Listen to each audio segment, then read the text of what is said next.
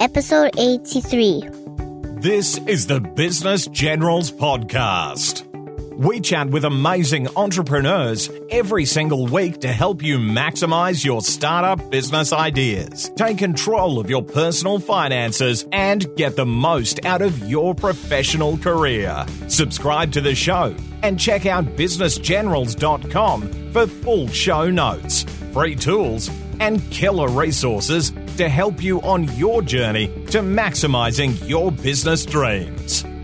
And now, your host, Davis Mutabwa. Welcome and thank you for joining me here on the Business Generals podcast, where I chat with amazing entrepreneurs every single week. If you have not already done so, remember to click subscribe on your podcast player so that you do not miss an episode. This is Davis Mutabwa here, your host. I am very, very excited today to bring you our featured guests, Mr. Gil Addo and Mr. Carlos Reines. Gentlemen, welcome to the Business Generals podcast. Thank you. Thanks for having us. Excited to be here. Thank you. Amazing. It's not always um, the case that we have two special guests on the show, so this is going to be a really nice one. Um, Gil and Carlos are joining us from New York. They are the co-founders of Rubicon MD, which is a US-based online e-consult platform that allows primary healthcare providers such as doctors to access special clinical expert opinions almost immediately rather than waiting weeks or months for a patient to see a specialist. That's a really great platform. I'll kick it off with you, Gil. Why don't you tell us who are you outside of business, and then we'll switch it over to Carlos as well. Yeah, thanks again for having us. Um, so, uh, outside of business, um, I'll just give you a little bit about myself. Uh, I'm originally from Connecticut. Um, both my parents are immigrants. My father was from uh, Ghana in West Africa. My mother from Barbados in the West Indies. Mm-hmm. I'm um, just from Connecticut. A math science geek growing up. Ended up studying um, new field biomedical engineering. Um, I have one brother. He's a uh, physician in practice in Florida, a radiologist. Mm-hmm. Uh, I live with my uh, my wife in the city. Nice, Carlos. Sure. Uh, I am originally from Spain, born and raised in, in Madrid. Grew up with um, a passion for technology applied to healthcare. So ended up uh, deciding to become a biomedical engineer. And I completed the program in between Spain and the Netherlands.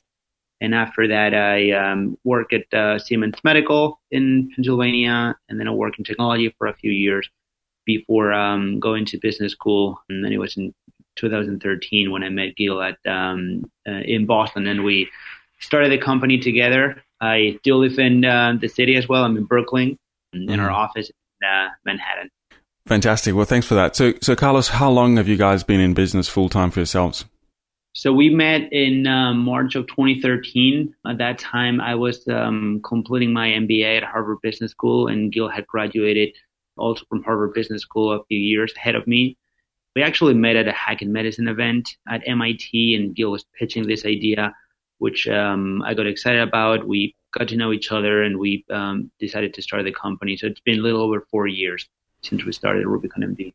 That's that's huge. And uh, what made you get into that pathway of going to to Harvard, Gil? As I mentioned, I was a, a math science geek growing up, and um, very passionate about healthcare. And I, I can kind of get back to some personal experience uh, that got me really interested mm. uh, in how to provide better access to care. Um, but I was going down the path of being a, a bench researcher and a, a, scientist and had managed a, a lab. And I decided that the problem of working in a lab was just that you got so far into the weeds of one area that you start to lose the forest for the trees.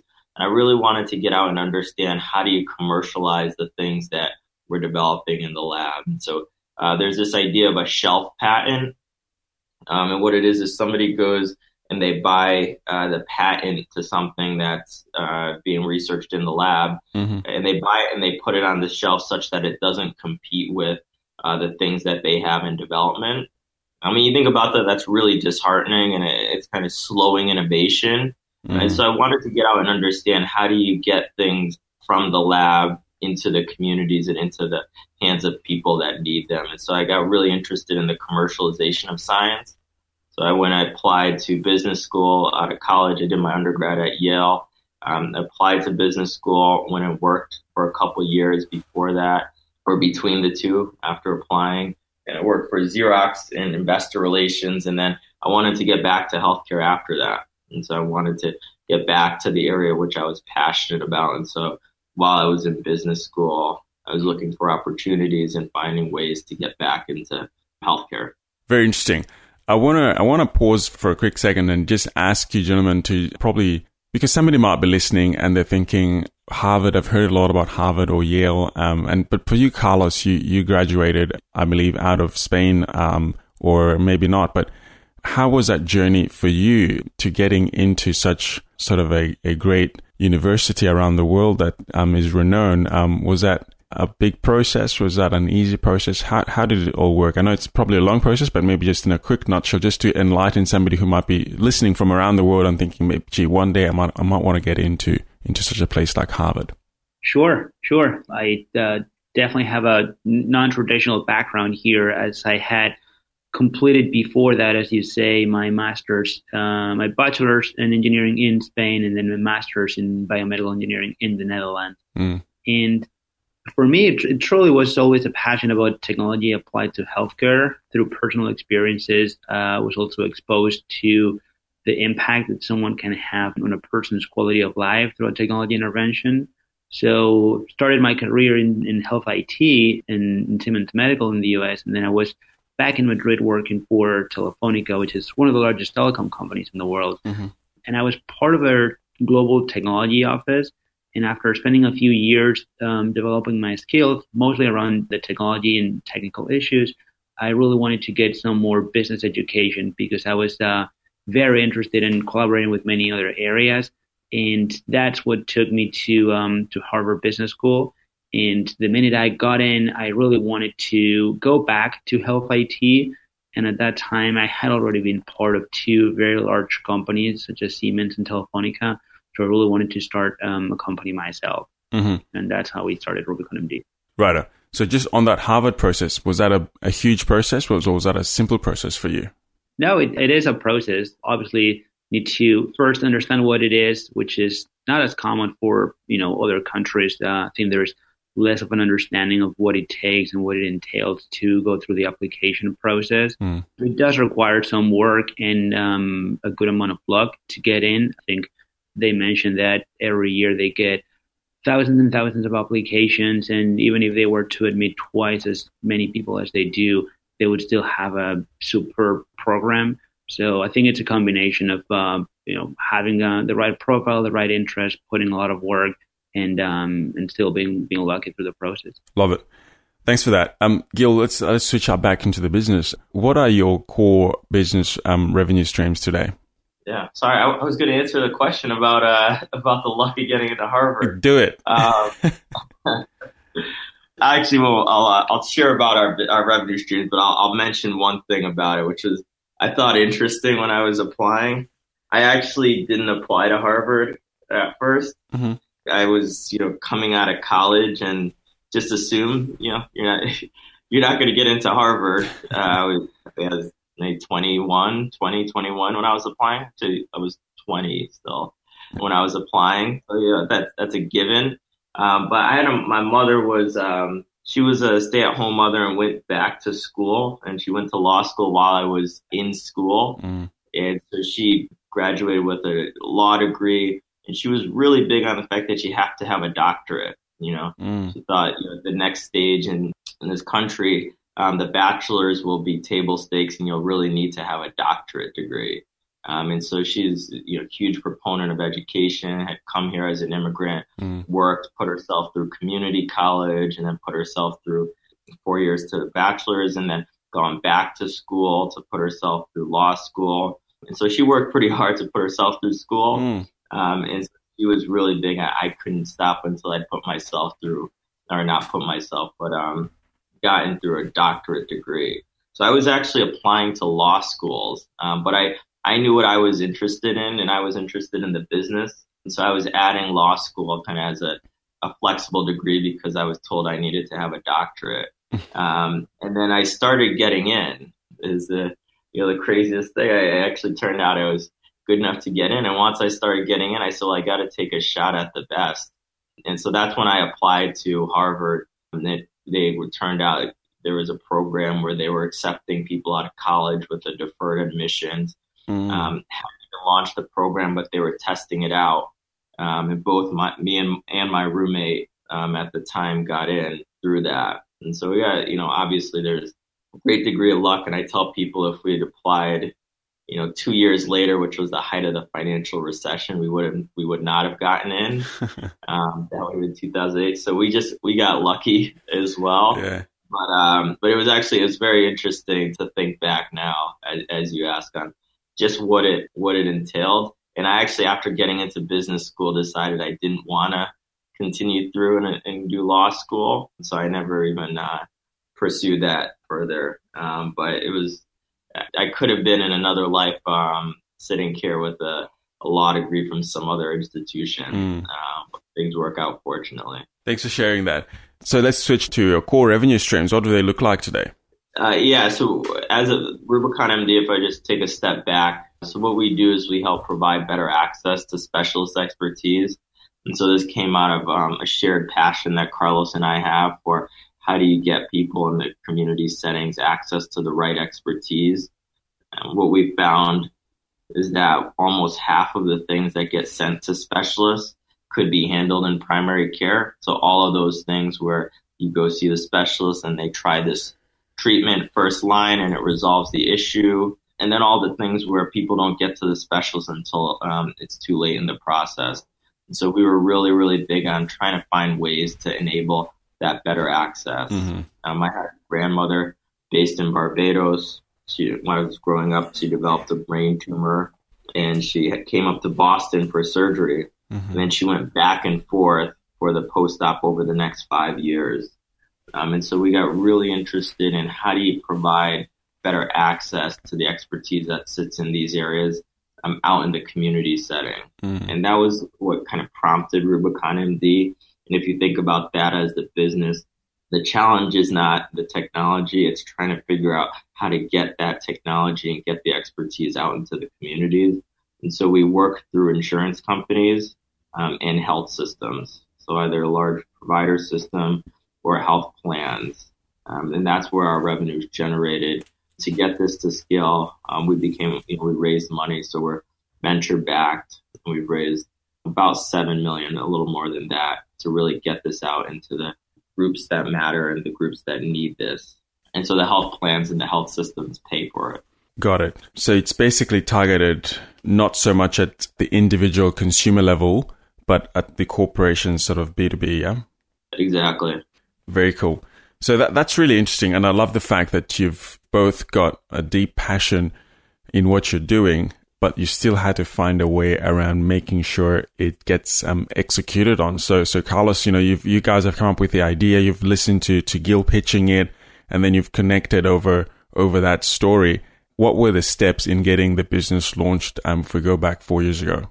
Yeah, no, that's, uh, that's a great question. The the the beginning was uh, was very interesting. So the first thing that we set out to do is to prove that this was actually solving a need.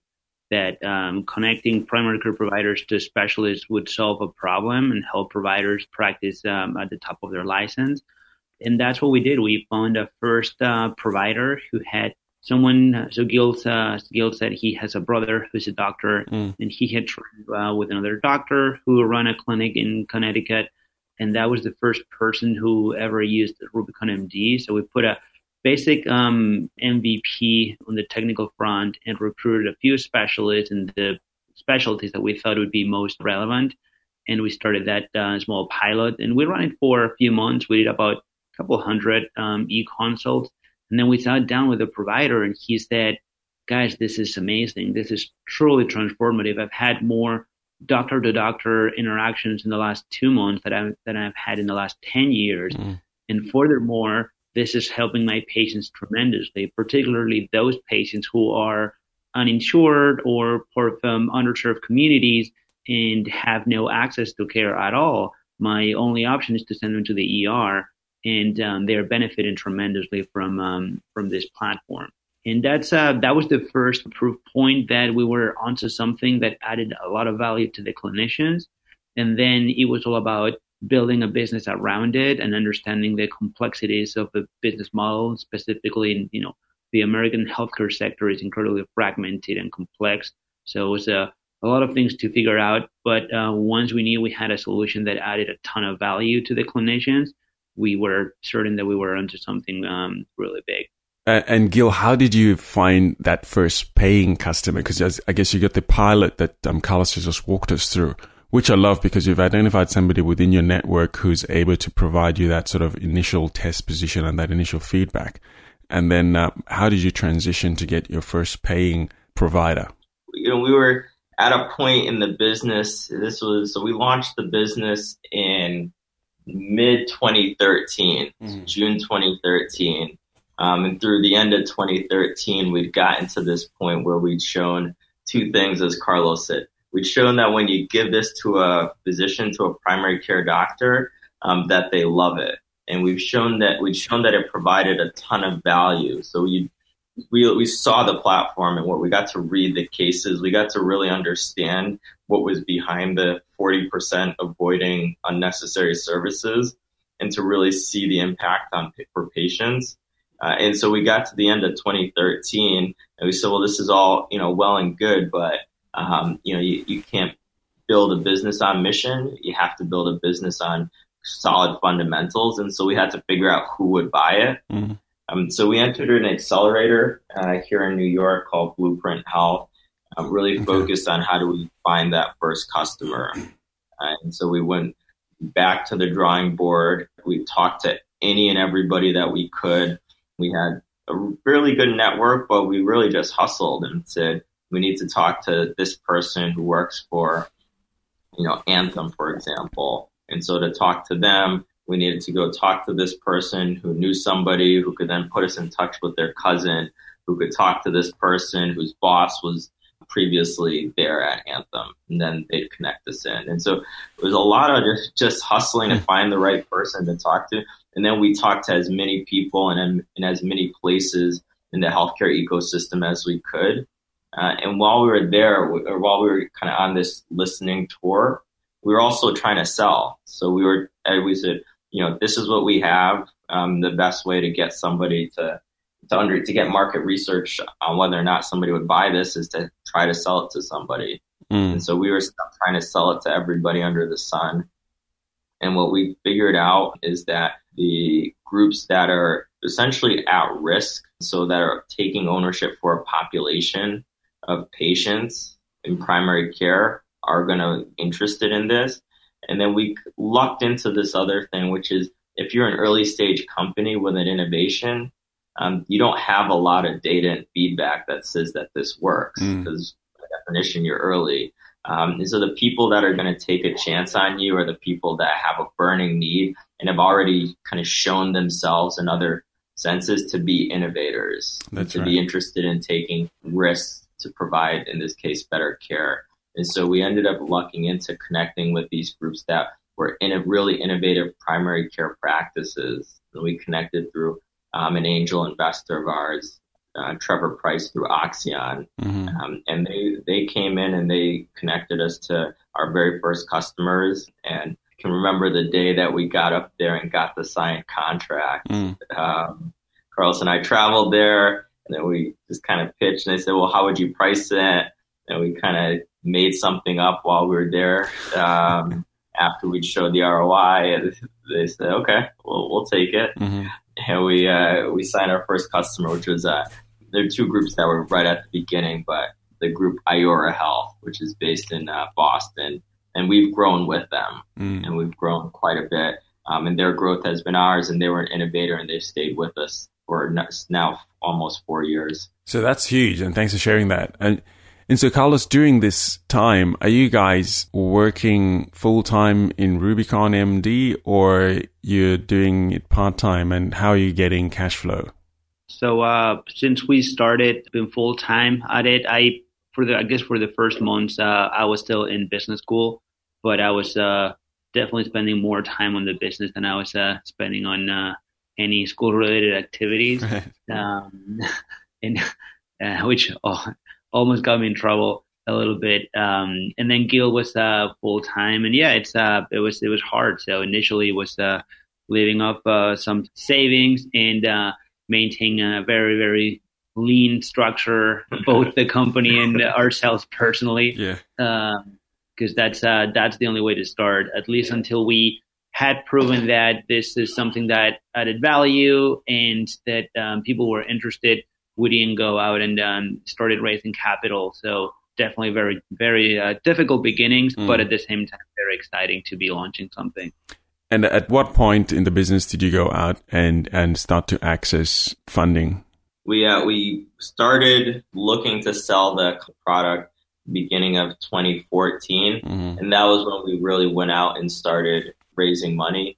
Before that, in the through 2013, essentially what we did was we so we're going to go out and we're going to try to first prove that doctors will use this, then prove that it'll save money, and then prove that somebody will pay for that savings. And so we got to the end of 2013 and we'd proven two of the 3 mm-hmm. But after we proved the first one, we said we need money to run a slightly larger test to show that it will save. And so we took a little bit of money from one angel. His name is uh, Bob Lufrano. We call him our super angel. Mm. Uh, funded our initial pilot. He's the former CEO of um, Blue Cross Blue Shield of Florida. Okay. I mean, we got to him through, uh, you know, some luck and some hustle.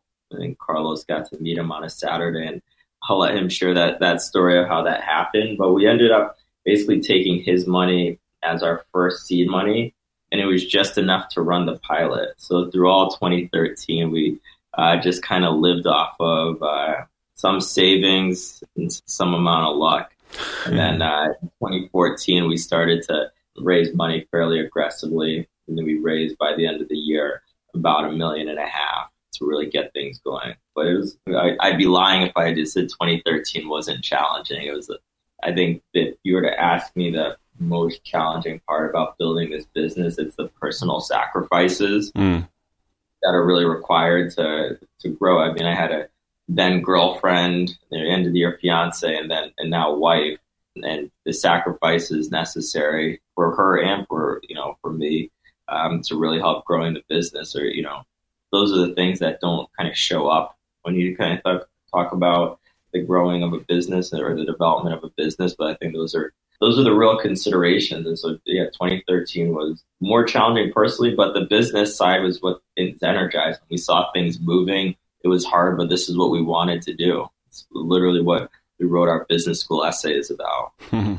yeah, and, and just to add to what Gila said, all those challenges on the personal side, the way you balance them with the business is by surrounding yourself with the best people who can really help advance the business. And that is exactly, we were incredibly lucky to, to find Bob Lufrano because he's been a phenomenal mentor since day one. He's someone who is a doctor, understands the business side, and has uh, he was the former CEO of Blue Cross Blue Shield of Florida. Um, so he understands the, the space very well. Mm. But most importantly, he's uh, proven to be an excellent mentor for both Gil and I, helping us through the different phases of the business, through the initial stages, understanding the, the business, how to look at the space, healthcare providers, healthcare payers, and as we've grown as a company, he's um, always been there available for, for coaching and mentoring and having someone of that level next to you makes them, you know, the day to day challenges a lot uh, easier to digest. Not only because you're getting the actual help, but also, um, you know, when someone is that supportive through the process, it gives you energy to keep going. Mm.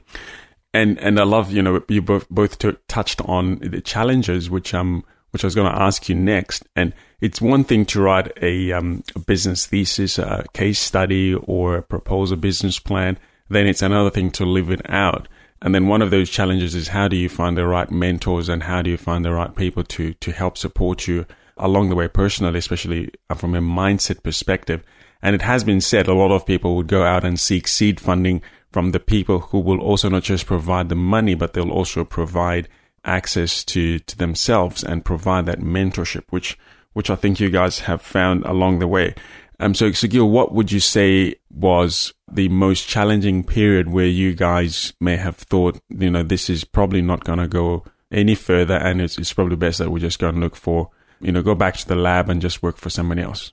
Once we saw what the product was, again, neither one of us is physicians, so we're we're not clinical in by in nature, but once we saw what this was in the hands of providers and the value that it was creating and the the impact it was having on patients uh, and how much of a delight it was the physician perspective like we weren't paying providers to tell us these things hmm.